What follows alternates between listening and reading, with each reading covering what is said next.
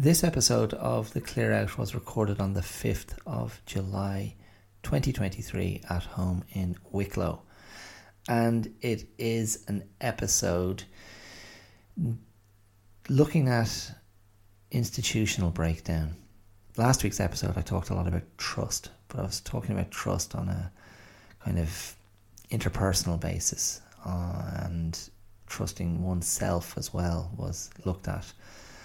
Um, but there is a, a story playing out here in Ireland at the moment, which is the epitome of institutional corruption and um, the breakdown in trust of a national institution, in this case, the, the national broadcaster in Ireland, uh, RTE. And so I'm looking at that and looking just kind of looking at my own thoughts around why that happens and why I was in no way surprised. Um, and I try towards the end of the episode to look at the idea of self control and how self control might be the only thing that can that can kind of challenge institutional thinking or institutional culture uh, when you're within it. I also cite in passing the Stanford prison experiment and the um, oh, I'm going to forget what it is the Milgram obedience uh, experiment as well, um, and Hamlet, Shakespeare's very own Danish prince. He gets a little bit of airtime as well, um, and the, the, the relevance is. Uh, the relevance is his complete disillusionment with the human condition. So um, there you go. Doesn't that, that sound that sounds so enticing, doesn't it? So get ready. That's what's coming up. I hope you can make time to listen to the whole episode, and I will see you there around the corner. Cheers. Ooh, not gonna change my mind. Leaving the dream Hi, my name is Dara Clear, and you're listening to The Clear Out, my weekly dabble in the affairs of life, my weekly plunge into whatever makes us tick, whatever makes me tick. You're terrible tick. And yeah, I never really know where I'm going to go that's just the way I roll. So I have one main thing to kick around the yard this week, and I will get there in due course. But first, a word to you. How are you? I'm asking for real. How are you? Is life going well? Is the day going well? Is the moment going well? The year, the decade. Where are you at? Have you just gotten over something? Are you facing into something tough? Are you staying in the moment? That is that is the challenge. It's an ongoing challenge that one. Can you be present? Easily, easily spoken about. Many people will wax lyrical about mindfulness and being present, but not always easy to achieve that, to achieve that on a, a regular basis. So many things flitting across the cinema screen of our mind minds. And so many things scrambling for our our attention. And that attention isn't just a cognizant intellectual observational noticing attention. It's also emotional. And maybe maybe the uh, the emotional attentiveness the emotional radar, the emotional barometer. Maybe that's the one that really pulls us this way and that. I think it's the most challenging. I mean, barring a mental illness, barring some some sort of imbalance in the brain, barring major traumatic events, barring drug induced this, that, or the other, barring the wiring just simply being that way. I think the uh, it's the emotional stuff that um, knocks us knocks us for six, and it's the emotional stuff that shapes us so profoundly and shapes our belief systems about ourselves and about others. And if we can't get to grips with that, we are in a battle. We are in a battle, an ongoing battle, if we can't get that stuff right. Uh, and as I say, I mean, I'm, I am, I am saying that with the qualifier that I'm aware there are many facets to battling. There are very many facets to personal battles and struggles and demons. And it's not purely the emotional life. And it's not as simple as that, of course. Um, but so many things are interconnected. And whether it's psychological or emotional um, or physical, even. Um, we can often try to uh, find ways to avert or divert, to elude and evade and simply sidestep, slip away, disappear, turn around, choose a different path, and hope, hope it all goes away. That's the wind. That's the wind of denial. Blowing away our troubles, our worries, our deep, deep personal, internal crises. and we can shape ourselves into the most extraordinary shapes. And we call it normal. we're, we're walking down the road on one side of our little toe with our ribs hoiked to one side, our head twisted the other side, an ear to the sky, perhaps. One extended hand tickling ever so gently forward, one hand behind, stuck to the hip with the elbow like a rudder behind us. And we call it normal. Doesn't everybody walk this way? Doesn't everybody make this shape to negotiate the pathway of everyday progress, everyday living, living with oneself? That's the thing, though, isn't it? I mean, I believe that. I, I think it's always that. The living with oneself. That is, that is the challenge and fair play to you, as we like to say in this part of the world. Fair play to you if you don't have to think about that. Fair play to you if you've dealt with your shit. If you are resolved, if you are resolute, if you are whole. Fair play.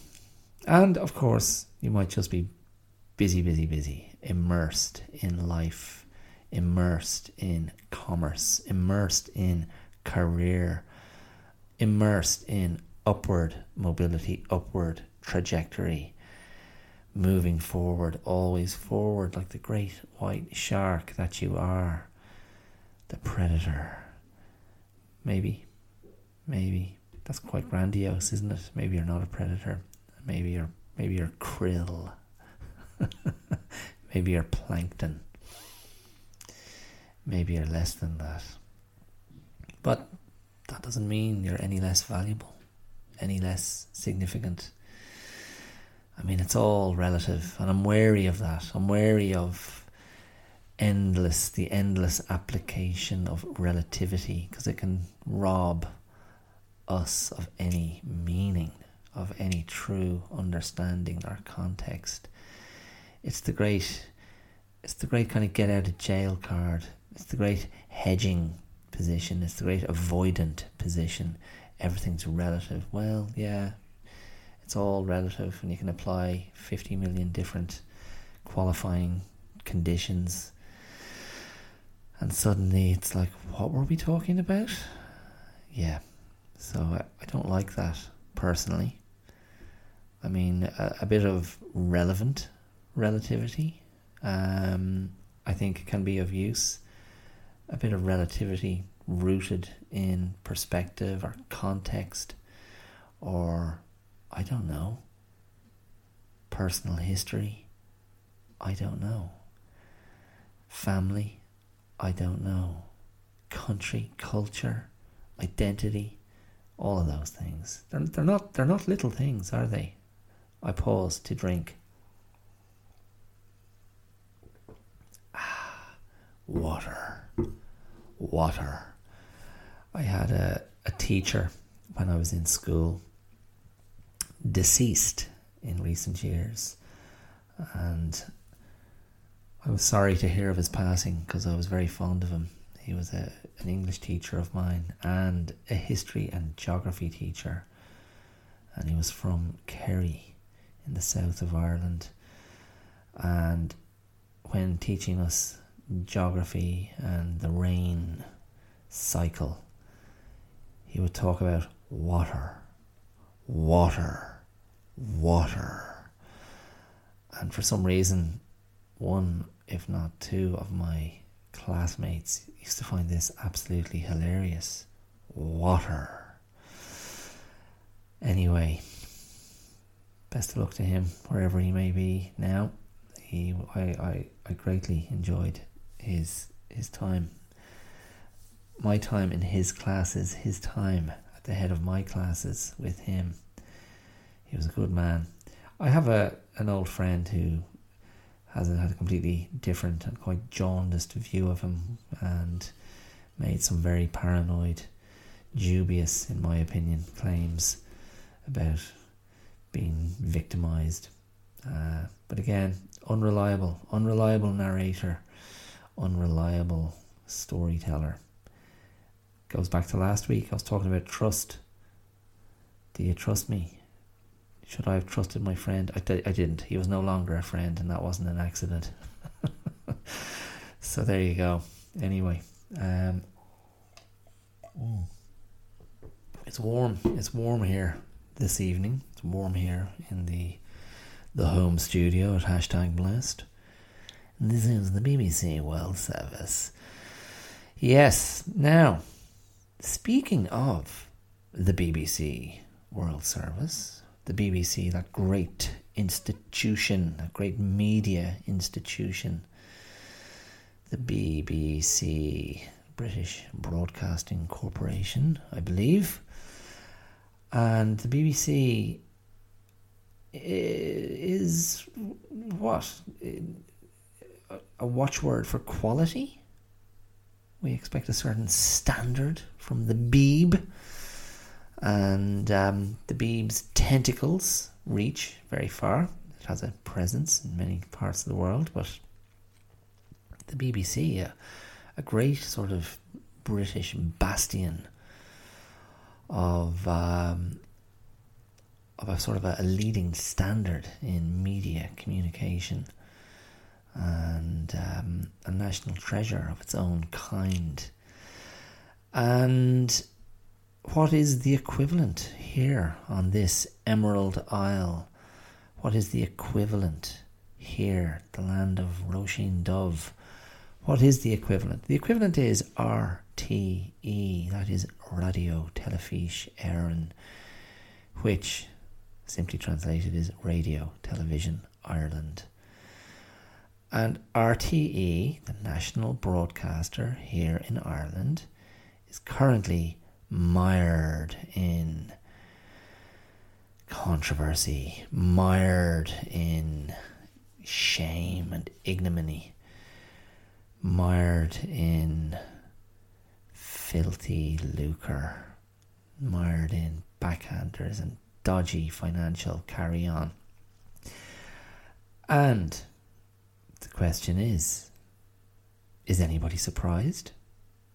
I mean, is anybody actually surprised? Is anyone anywhere ever really, truly surprised when a large, storied institution is making up its own rules, is doing things it should not be doing, is showing total disregard for given standards, behaviours, and practices? Is anybody truly shocked?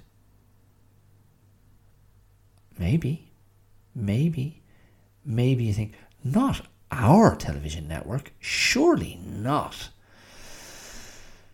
Look, I'm so not shocked.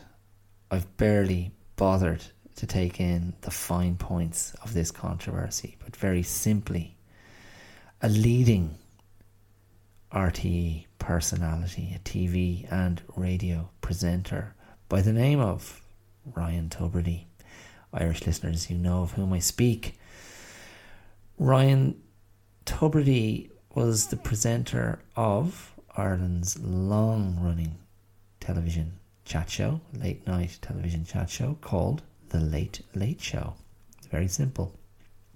There was a time when The Late Late Show was hugely significant to the popular culture of Ireland, hugely significant to the very many people who had nothing better to do than sit home and watch two and a half hours of chat and social commentary, um, occasionally some entertainment. Um, originally chaired by Gay Byrne, deceased, a storied broadcaster from Irish television and radio.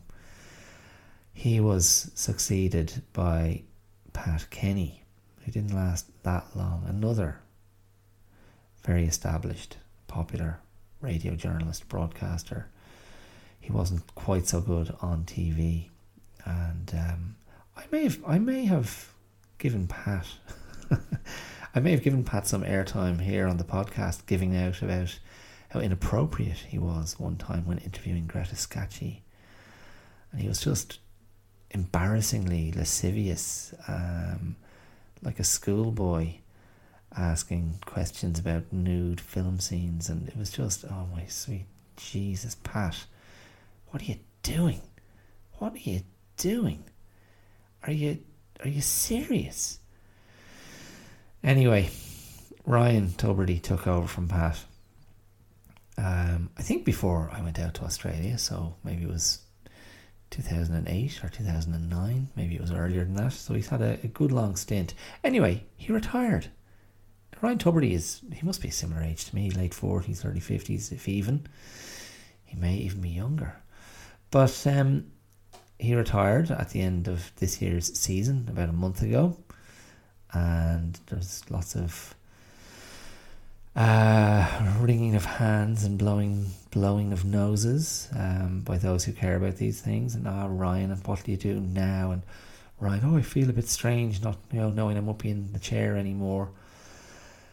And then mere weeks later, it um, it transpired that Ryan had been getting some rather large sums of money from RTE some large sums of money that seemed to be sort of off the books, large sums of money that went into his account that Ryan claimed not really to be aware of because he doesn't check his account. Large sums of money, and we're talking hundreds of thousands of euros. And people started to ask questions and go, What? Really? Our Ryan? RTE? And so basically, the general thrust is that RTE have had, you could call it a, a slush fund, a barter fund, um, just this lovely, lovely uh, wardrobe filled with barrels of money um, that they just use for little sweeteners and bonuses for those who were in favour and guarantees were made in tougher times, i.e., the pandemic, that payments would keep moving in the right direction. There would be no reduction in money. Um, and all the while, facing outwards to the, the you know to the public, RT was making claims of you know austerity and having to kind of cut budgets and tighten belts and all that sort of crap. And it turns out they were filling their boots with loot. And that is a publicly funded company. And so there is uproar, uproar. And the question was asked. The question was asked of a, of a government minister today Will heads roll? And government ministers, being the political beasts that they are, the answer was, well, I don't really like that sort of language, those sort of phrases. You know, we have to take this, you know, you know, and, and apply due process. And uh, he sounded very measured and respectable, of course. But um, it does feel, it does feel like heads should roll, and um, maybe young Mister Tubridy's head should roll and other people in positions of power should roll, the director at RTE. Um, but yeah, I was, as I say, I mean, I, I haven't gone deep into the details of this story because I just thought, yeah, sure, of course, you know, you know, why would that be surprising?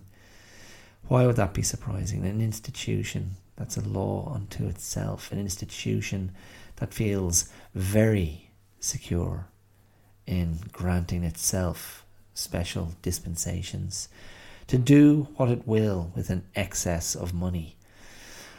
And it just got me thinking. It just got me thinking. What was I thinking about? Was I thinking about trust, which I spent an entire episode talking about last week? And in last week's episode, I didn't really, I didn't, I didn't really touch on institutional trust. Um, partly because I felt I'd be having a, a conversation like this where I'd have to say the, the, the, the default position of any thinking person, any thinking adult, is surely that most institutions are extraordinarily fallible and corrupt and guilty of unethical, like institutionalized unethical practices. Um, it does seem, anecdotally, it does seem historically, looking uh, over the, the the years, that all of these institutions that supposedly hold up our our societies banks and and schools and churches and health institutions and care institutions and political institutions that they've all failed profoundly to not be corrupted. They've all failed profoundly not to abuse their power. Um, and of course, there are people who resist, and there are people who try to fight the good fight and do the right thing, and there are whistleblowers, and there are regulators, and there are tribunals, and there are exposes in the media, hard working journalists sniffing out the scoop, all that kind of thing. And there, maybe there's atonement, maybe there's punishment, maybe there's recriminations fines, prison sentences. But ultimately, there's always another generation that thinks we're the ones who won't get caught. We're the ones who can do what we want. We're the ones who grant ourselves permission because no one's looking. No one's saying anything to us, and that that must be tacit approval unspoken approval, an unseen nod of the head. I don't know. I don't know. I was, um, I don't know. People were just uh, we're just so fallible. Yes, I say we. I have to say we. It would be so arrogant to not include us. That's me and you. Whoever's out there, whoever's out there listening. We're fallible. We're part of this this uh this this this this joke. this joke of a race, the human race, capable of such lovely things. Such lovely things. I almost I almost feel I almost feel like quoting Hamlet. Um, yes, I almost feel like quoting Hamlet, except my my memory of the key speech is is failing me.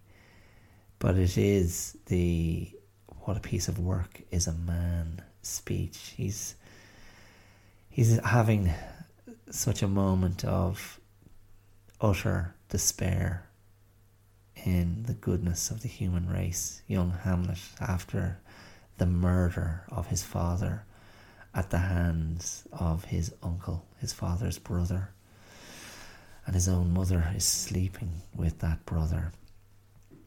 And Hamlet is just like, what the hell? What the actual hell? Man delights not me, no, nor woman neither. And it's a great speech. It is a, just a brilliant, brilliant speech. And I might, I like that, I love that speech so much. And it was used to such great effect at the end of Withnail and I, with the absolutely jaded and somewhat heartbroken Richard E. Grant delivering that speech. I feel it was in the rain, it may not have been. And wasn't he talking to the hyenas in the cage at London Zoo?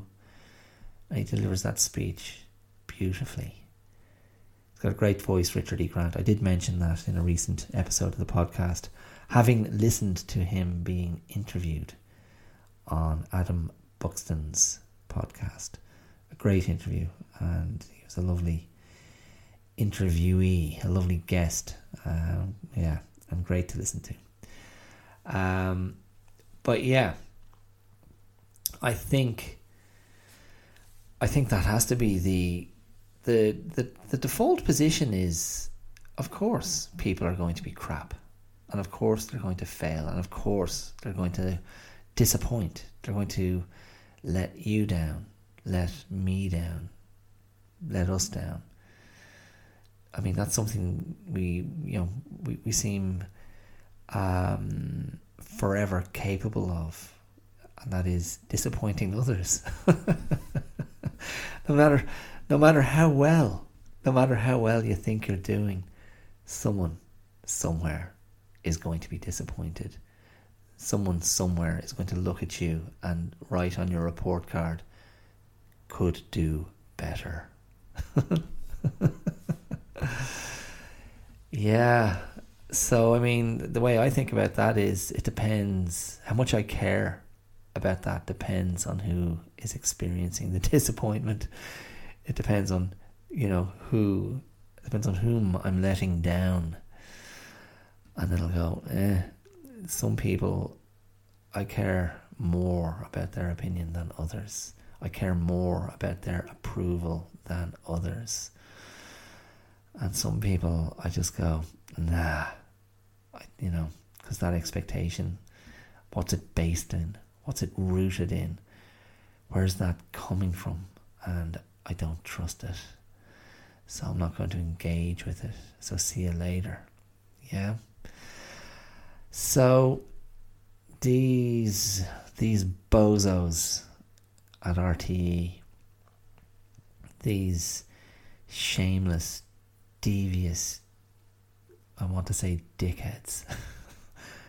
I said it. You're just thinking, come on, lads, for God's sake, how much money do you need, really? How much money do you need? And I really don't know.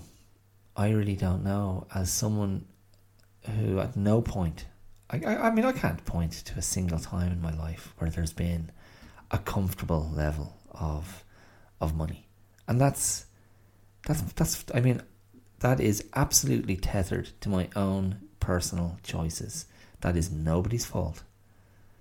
That no one's to blame for that, and it is what it is. And ninety five percent of the time, I'm absolutely comfortable with that. I know the choices I've made. I know the type of work I've done. I know the qualifications I do not have. I know the the the the the desires I do not have. I know the goals I do not have.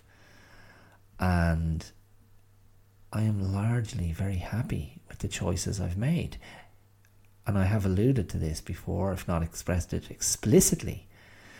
Of course, there are times when I'm looking looking at my next birthday, when I'm looking at the, the midlife crisis age of 50, and I think, could I have done better? Really? Should I have done better? Should I have made should I have made different choices? Should I have pursued something more conventional and looked to line my pockets, looked to fill my boots with something uh, other than good vibes and good intentions, which I find I can't spend in many shops. and I don't think the um, the property market in Ireland is interested in uh, in my wallet full of of resolute intentions and mindfulness and wellness and conscientious mental health practices. They're like, what? No, I would, I'd rather have five hundred thousand euros for a modest house. Um, yes, but anyway, I'm I'm digressing. I'm digressing. Time for more water. Yeah, so trying to think. Why did I go there? Oh yeah, money. How much money is enough money? So, like so many things, so many aspects of of life, so many aspects of lifestyle, so many aspects of quality of life, so many aspects of how we understand those things, so many aspects of how we understand the standard, the level, the the, the, baseline of what we expect and the baseline of what we think we deserve.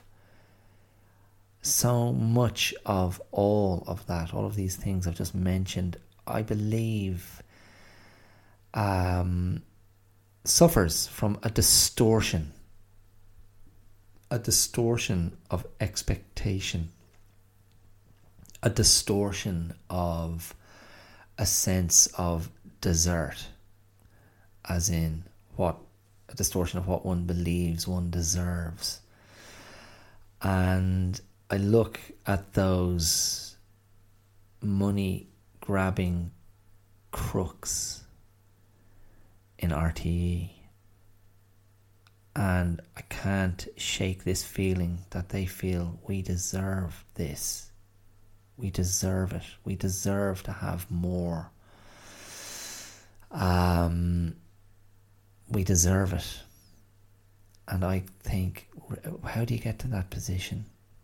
How do you get that to that position of thinking, I deserve all of this?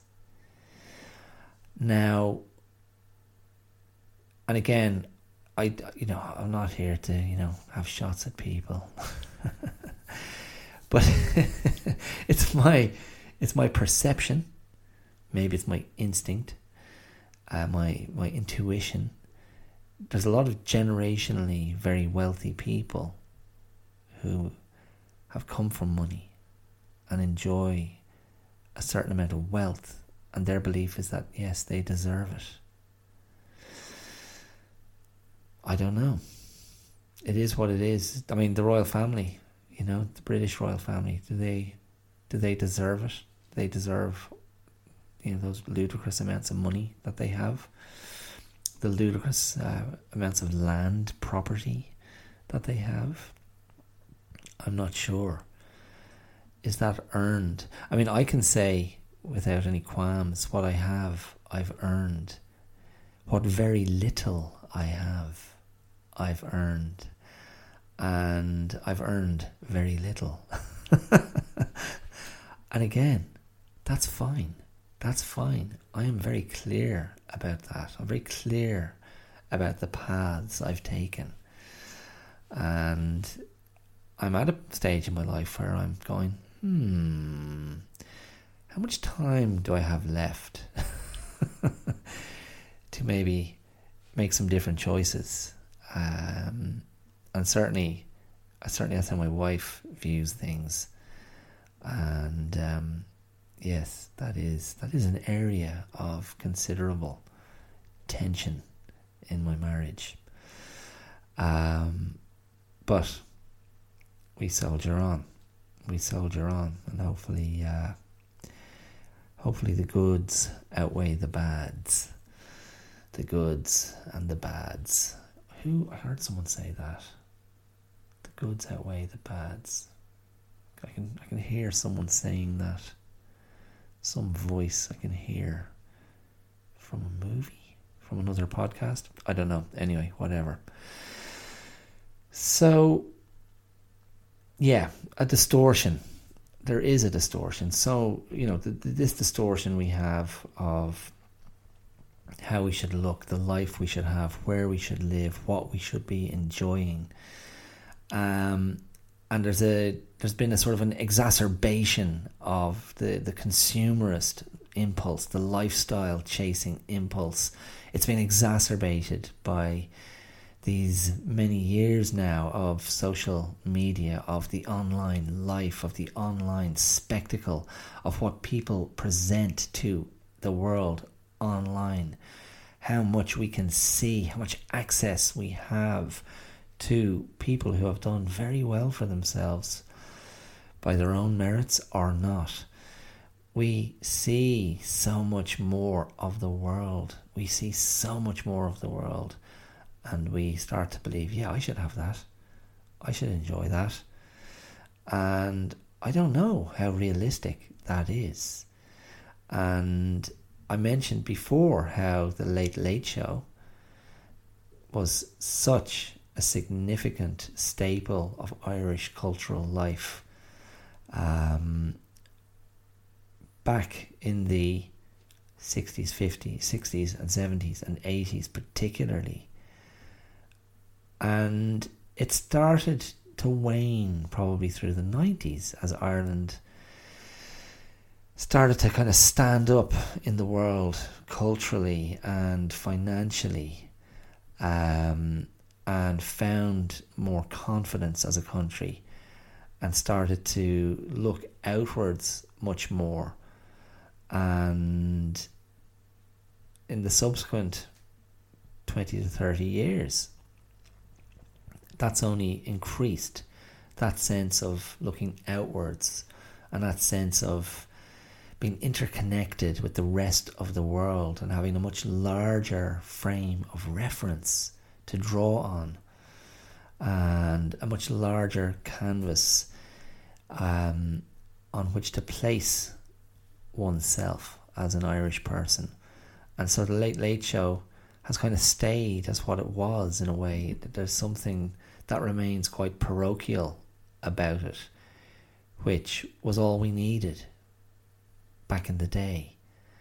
And its relevance was very real back in the day, um, because many socially um, socially kind of hot issues, like very many topical issues, played out um, on that show.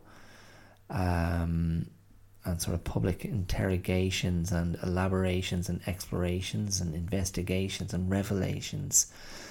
And there were many moments, cultural moments, moments of great cultural significance that happened on that show.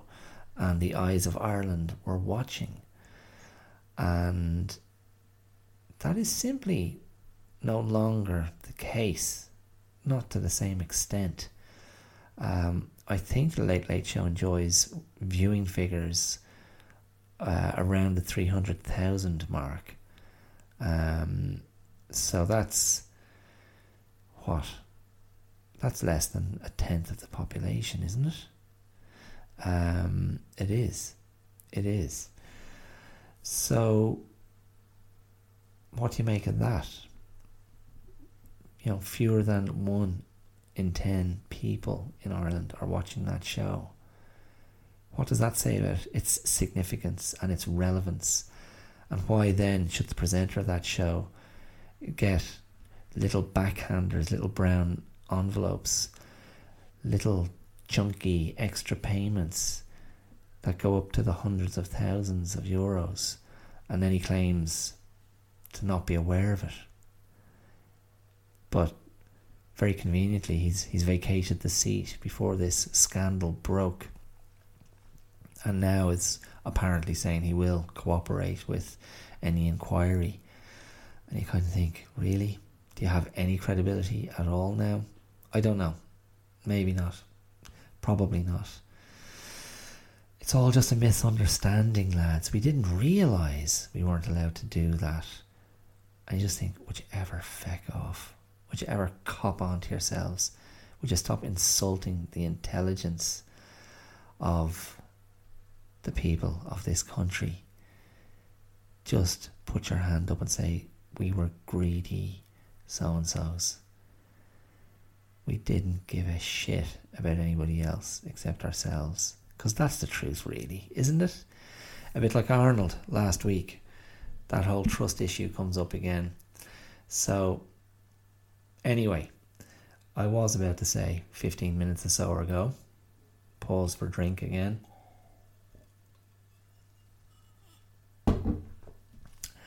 It did get me thinking. It did get me thinking about the whole idea of self control.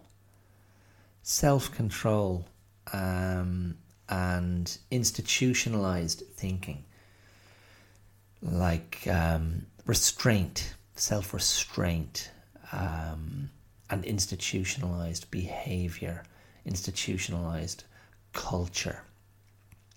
And it led me back to the the Stanford prison experiment of 1971 and the the other the other experiment that preceded the Stanford prison experiment that I think that I, I, I, I think I conflated them in my mind. There was an earlier psychological experiment, the what was it called? The the the, the Grimwall Grim hold on, I'm gonna have to look it up, I'm annoyed now. Um, the Grim something obedience test wasn't that it? Graham obedience training. That's not right, does it? Let's see what they give me. No. Damnation. No. Google, Google has given me um, Google has given me dog training, grim obedience training. Bloody hell, that sounds bad, doesn't it? Um, hold on, it's obedience training experiment 1960s. That's the one where people were giving the subjects um, electric shocks. Yes? Does that sound right to you? Oh man, it's staying with dog training. How annoying. Oh, there it is. Milgram. I was thinking Grim. Gram. The Milgram, Milgram, M I L G R A M, Milgram obedience um, experiment. Yeah. And that experiment, people people grew more and more comfortable administering apparently lethal electric shocks to to a stranger um, at the behest of an authority figure. So now I know th- maybe these maybe me citing these experiments, you know, the Stanford the Stanford prison experiment involved the subjects of that experiment role playing as prison guards and as prisoners. And the prison guards were given a sort of they were presented with an expectation that they would be pretty tough and stern and um, they they certainly acted out on that to such a, an extent that certain of the prisoners um, had to had to sort of flee the experiment or try and get out of it and the experiment was abandoned after six days it was meant to last for two weeks and the, the, the findings generally are considered to have shown how institutionalized behavior can override um, ethical guidelines and personal morality. Uh, when people feel they are stepping into a, a role, a particular role, and they continue in that role with the approval of the institution for which they are, are working or being employed in that role. And the the um, the Milgram experiment as well. That idea that well, someone else has told me to do this. I'm doing it for them. Uh, I'm administering this electric shock, and I'm increasing the voltage. But someone else is asking me to do it. Therefore, I am not responsible. Therefore, that's my my get out clause, and I think maybe that was cited um, as as evidence after uh, after the fact, after um, the Second World War, that this is you know one of the reasons that so many um, soldiers on the on the Nazi side of things, so many soldiers of the Third Reich um, behaved so abhorrently and committed such horrendous crimes against um, the Jewish race and you know the the the inmates at the various concentration camps because we're just following orders. And Hannah Arendt of course coined the phrase the banality of evil that it's just mundane going about our daily duties um, exterminating these these human beings that we consider less than human. And I'm drawing yes I am drawing a connection. I am drawing a connection to what's going on at RTE because it's the it's the behavior that is being condoned within the organization. It's the the behavior that is being approved of within the organization. It is that sense of permission granted that there is nobody saying hey stop that. Hey you're way outside what you should be doing, rein it back in. And I think that is, I, I, I don't think that's a, a tenuous parallel um, or a tenuous connection to make. I think this is something that, that humans do. Um, and I know things like compliance and audits and regulation they're they're meant to be the sort of checks and balances that stop this behavior from happening. Um, but and and also maybe the the rotation of senior staff members, the rotation of like director generals or CEOs or whatever it might be. Um, I believe according to, uh, I think they, uh, they received wisdom, uh, according to my, well, my cousin Cormac, who's a very successful businessman, um, is five years is the is the standard um, expectation of how of how long a CEO will be effective before becoming stale, before they're they start to kind of wane somewhat with their efficacy or their um, business acuity, and you know these are the things that are meant to to stop the rot. Um, and I don't know. I mean, maybe maybe I'm wrong to kind of you know to be say, stating um, with with such conviction or certainty that this is all just inevitable, uh, fallible human behavior, and there's nothing you know there's nothing to see here. You know, nothing we haven't seen before. You're very naive if you're shocked. Um, but I don't know. I think uh, there's so much evidence, isn't there, through throughout history and modern history and modern business practices and modern institutional failure. And when I say modern, I mean over the last 50, 60, 70, 80 years. Um, so much evidence to say the institutions will fail and people will fail and abuse of power will take place, and disregard for those with less power will be just a matter of of of of of, uh, of daily practice. Um, and I suppose, like that's that's I think probably what is sticking in the craw of so many people. Just this sort of apparent contempt for the rest of the country um, at a time when Ireland's, uh, you know, of course, this is around the world where the cost of living has been rocketing, where inflation um, has been prohibitive, where so many people are struggling to make ends meet, so many people are struggling to pay their rent or pay their mortgages or you know keep the house warm pay their fuel bills keep a car on the road pay their insurance costs you know pay for healthcare um, just their simple food shopping bill.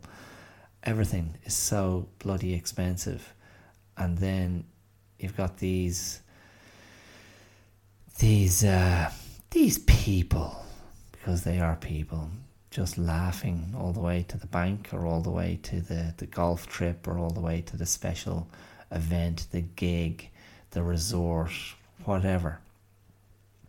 Um, and it leaves a bad taste in the mouth. It leaves a very bad taste in the mouth. Um, and yeah, it just has me, it has me wondering about that whole idea of of self control. Like what stays the hand? What stops one dipping their hand in the till, dipping their hand in the cookie jar, is it the fear of punishment? Is it the fear of being caught? Is it the fear of being seen? If you know you're not going to be seen, if you know no one's there to check, if you know nobody's looking at you, that's when self control really matters, isn't it? Because when someone's watching, it's it's it's it's easier. it's easier to go, look at me, look at me being good and not doing the bad thing. Look at me. Um, I mean that that very very idea of the unseen crime, the unseen bad behavior, isn't that why so much shit goes on behind closed doors? Isn't that why so many horrible things happen to people behind closed doors? Because it is unseen.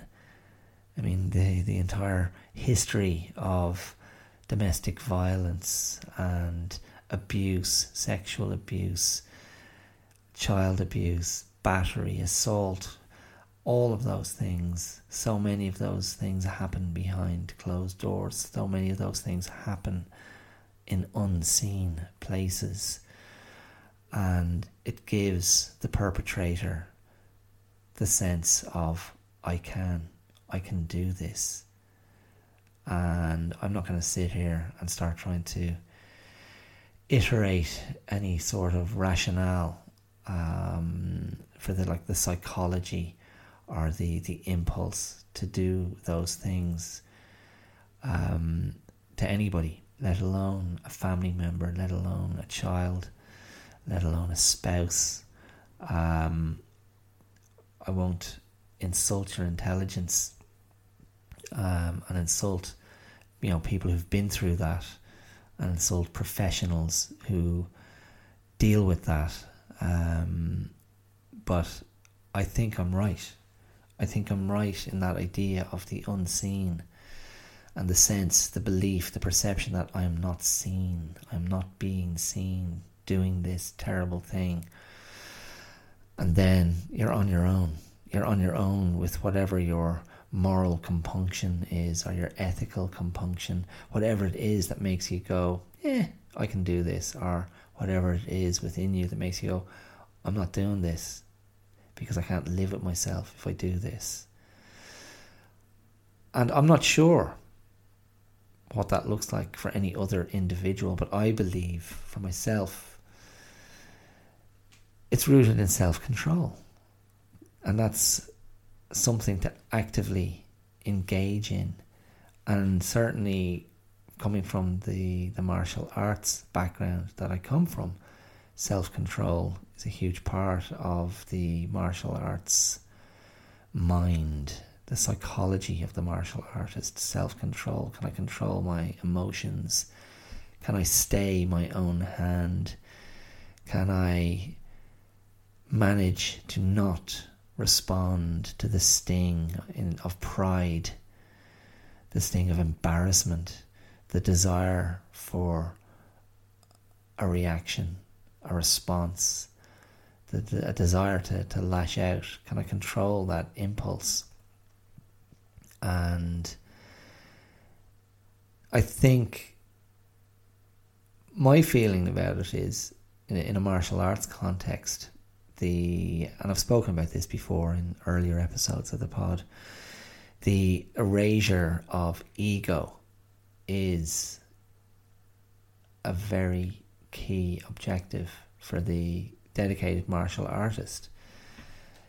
And it is self effacement, it is removing oneself from the art and letting the art be what it is. Um, and that that's that's very tricky because when I when you know when you put yourself into it and you put yourself at the center of your practice, your practice is going to be it's going to be susceptible to all your own fears and foibles and flaws and anxieties. But if you can do that mind game of going, no, the art is what it is, and it exists independently of me. I am merely the vessel, the conduit. I am merely what animates the art. And the art is effective, and the art is beautiful. And the art, if done right, will be effective and get the job done. Um, but we get in our own way. Our fear gets in our own way. Our anxiety, our uncertainty, our self doubt gets in our own way. And then you do need to wield that self control and go, no, I'm going to override the emotions. I'm going to override the doubts and put myself in that other place which takes me out of this so I can look dispassionately at the situation and be more effective. Um, and self control is, is, is definitely located in that area.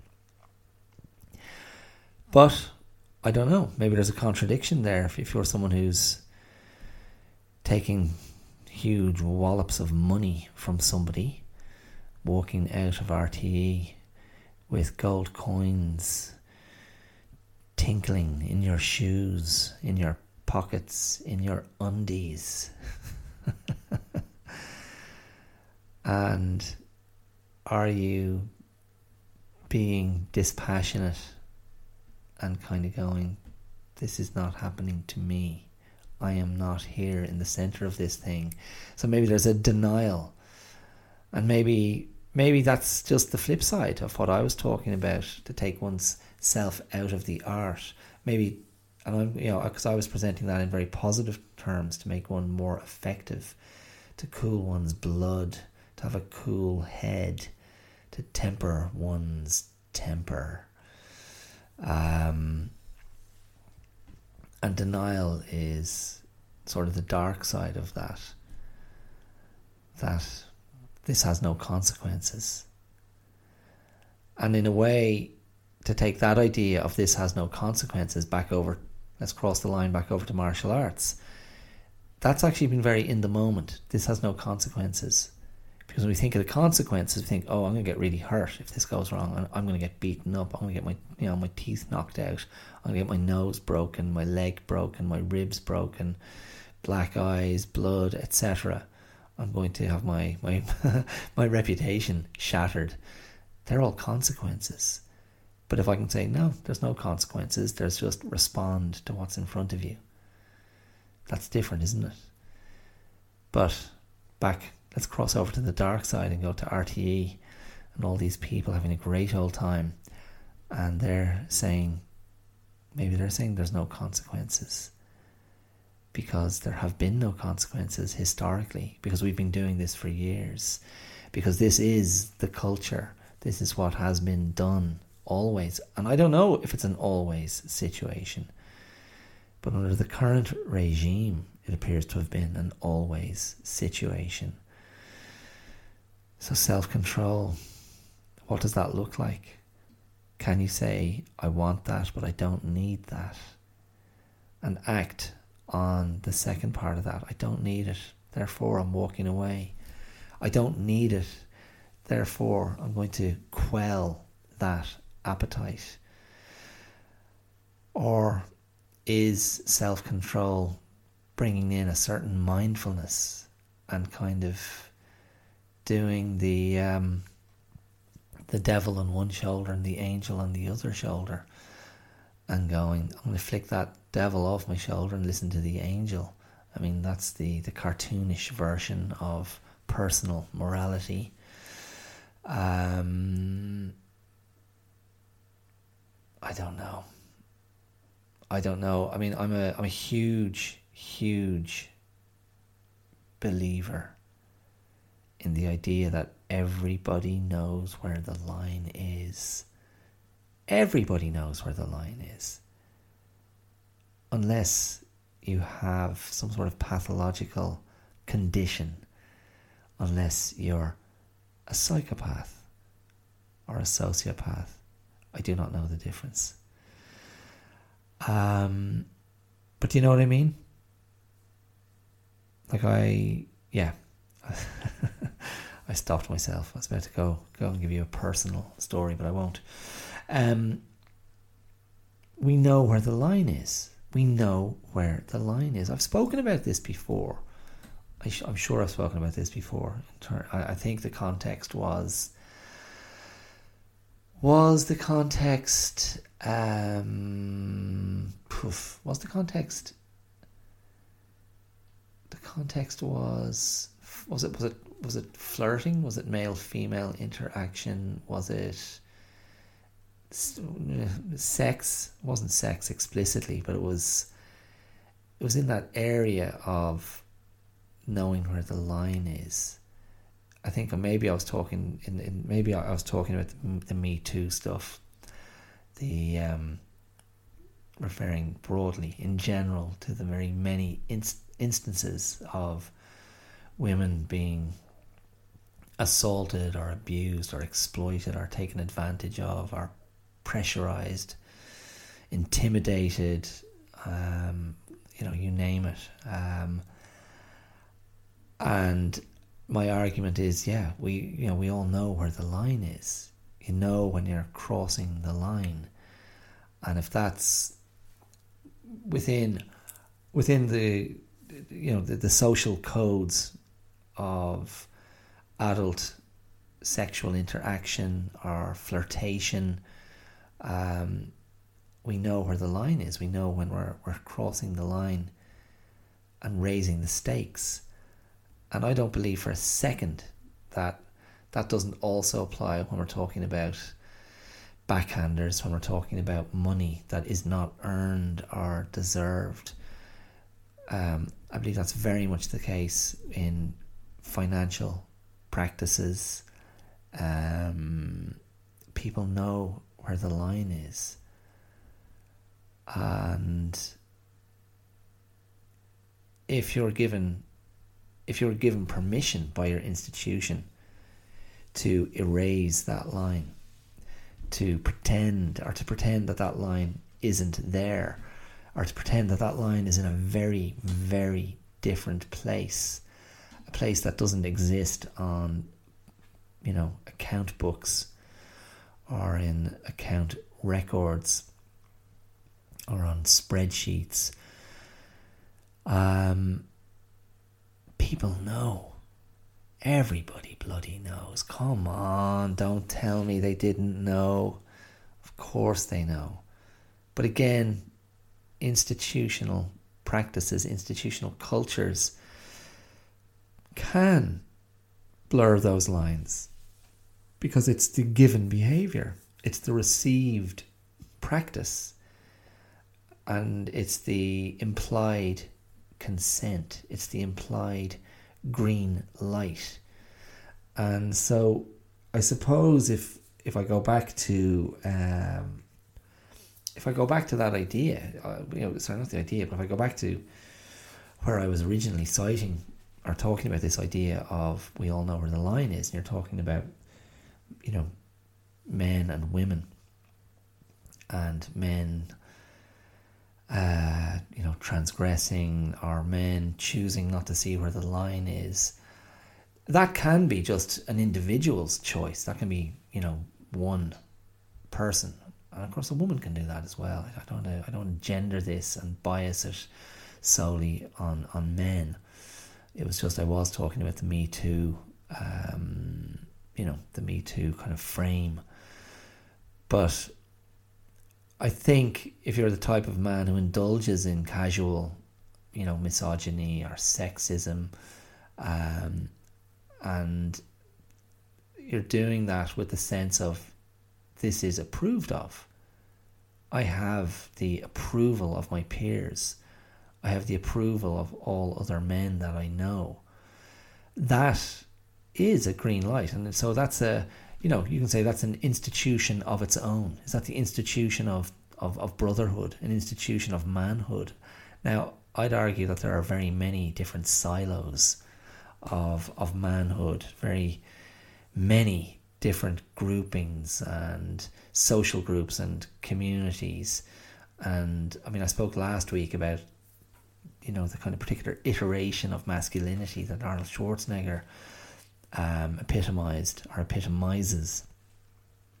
And it's one, it's one thing. And men can be many different things. Um, but that idea of approval um, and believing I have the approval of others to do this thing. Um, and again, if you're a psychopath, you're you're only you know you only have your own approval to do um, you know, the most extreme things. But I think self control is rooted in a sense of personal disapproval. In you know, in, a, not you know, and not in a low self esteem sense of personal disapproval, but a sense of moral or ethical disapproval of certain behaviors in oneself. To go, I'm not going to do that because that's not what I believe in. It's not what I value, and I'll be the I'll be a better, happier person. And I mean not better than anybody else, just a better version of myself if I don't do that thing. Um, and I think you know, the, you know, we, I, I, you know, I, I was thinking, would you put this in terms of tougher choices? But it's not really a tough choice, is it? If if you're applying a morality that you subscribe to deeply, then it's not a tough choice at all. Then it's easy to uphold um, ethical practices and I mean, maybe that's very judgmental of me then to imply that the people in RTE um, failed to apply their personal morality, or maybe their personal morality gave them permission to do what they did. So, yeah, what's the conclusion? What's the conclusion? The conclusion is you got to think for yourself. You got to work your shit out for yourself and don't be a sheep and don't disingenuously pretend you don't know where the line is. Don't disingenuously pretend you don't know the difference between right and wrong. Don't disingenuously pretend you didn't notice an extra 300 grand in your bank account. I tell you what, I'd notice. I'd notice an extra few hundred in my bank account. Um, and that's it. I mean, you know, you've like this is this is a you know a, a fundamental tenet of how I think about mental health and wellness, and it's personal responsibility. And it's it's you know don't go down, don't go for the blame game. Um, you've got to look after yourself. You've got to set your own code, and you've got to conduct yourself in a way that you believe is fitting and right to to better live with yourself. And I think that is tethered to a personal morality, um, some sort of credo. Um, because life's too short. You don't want to be looking over your shoulder going, What did I do? Who did I speak to? What did I do there? When did I do that? Because then, how can you relax? How can you focus on the next thing in the path if you're constantly looking backwards? It's no good. It doesn't work. You got to get your house in order, sort yourself out. I mean, maybe you maybe you're already maybe you've been doing that all along, and you're like, yeah, it's it's it's very clear what's gone on, and it's very clear I wouldn't be doing that. You know, that's you talking about yourself. I mean, you like to think you'd like to think you'd do the right thing when you know when given the opportunity you'd like to think you'd do the right thing when presented with the temptation the easy the easy steal the easy take you'd like to think you'd do the right thing and see i do believe in that if more people more people and they're out there they're out there aren't they in spite of the cynicism that i've presented across this episode, there's lots of good people out there. There's lots of people who know the story. Are just using a bit of cop on and a bit of just decency. And again, I don't want to get too judgy. It's just like, oh, what the hell? What's the point? Of course, you know, this isn't about point scoring. I mean, you know, no one cares. no one cares about what I'm saying anyway. So it's, you know, it's totally moot. Okay, look, there you go. I've gone a bit um, I've probably gone a bit longer than I expected. I was, I was planning to do this a bit shorter. Um, will I finish? Why don't I finish with something creative, something artistic? Let me dig out the um, the, the the the the Hamlet speech. What a piece of work is man, Hamlet. Is that it? That looks very short. Come on, give me the full, full text. Let's see. Oh my goodness. Okay, I'm going to see if this gives it to me. It looks a bit short to me. I mean, I could pause this and then go and get my copy of Hamlet. Now, the speech. Let's see. Oh, here we go. Here you go. Yeah, yeah, yeah. That's it. That's it. So again, this is this is the ultimate, the ultimate expression of despair in the human condition, despair in human, you know, despair at, despair in the face of humankind. And as I said earlier, it's it's Hamlet after his father has been killed by his uncle, his father's brother, who he knows is sleeping with his mother. And Hamlet no longer sees the bright side.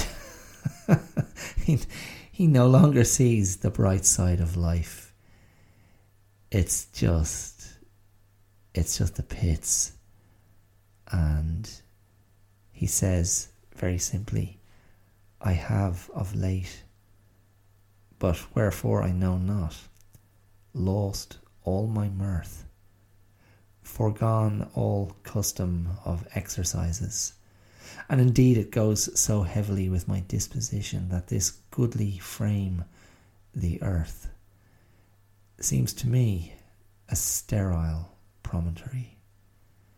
This most excellent canopy, the air, look you, this brave o'erhanging firmament, this majestical roof fretted with golden fire, why, it appears no other thing to me than a foul and pestilent congregation of vapours. What a piece of work is a man!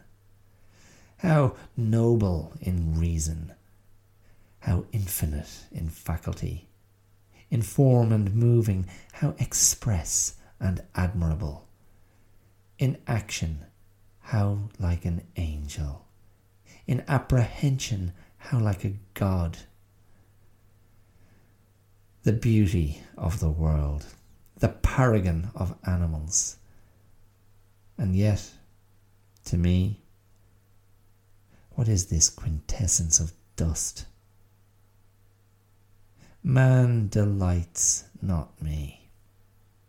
No, nor woman neither, though by your smiling you seem to say so.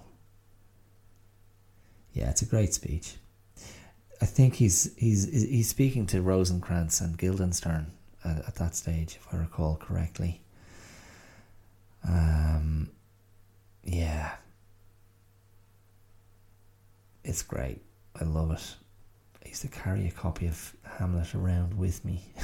it just comfort it comforted me to know it was close. If I wanted to take it out of my bag and just look at some of that beautiful language and express those extraordinary, extraordinarily relatable sentiments of that, that spurned prince, that heartbroken prince. okay, there you go. On that completely depressing note, I will wrap things up for another week. Thank you. Thank you for listening. Did this feel like a rant? It shouldn't have. I, don't think I was ranting. Um, if you want to throw me some love on social media, you will find all the relevant links, icons, wherever you're listening to this, and you can throw me some love, a comment, a recommend, a share, a rating, a subscription. If you want to support this independent podcast, you can do so using the Patreon link or Patreon, whichever you prefer. Patreon.com forward slash the clear out and I would welcome anything you can give. But don't worry if you can't. Spread the word, and um, yeah, keep coming back, I suppose. So that's it. I will talk to you next week. Thank you for listening, and as always, mind yourselves. All right, all the best. Take it easy. See you. Bye.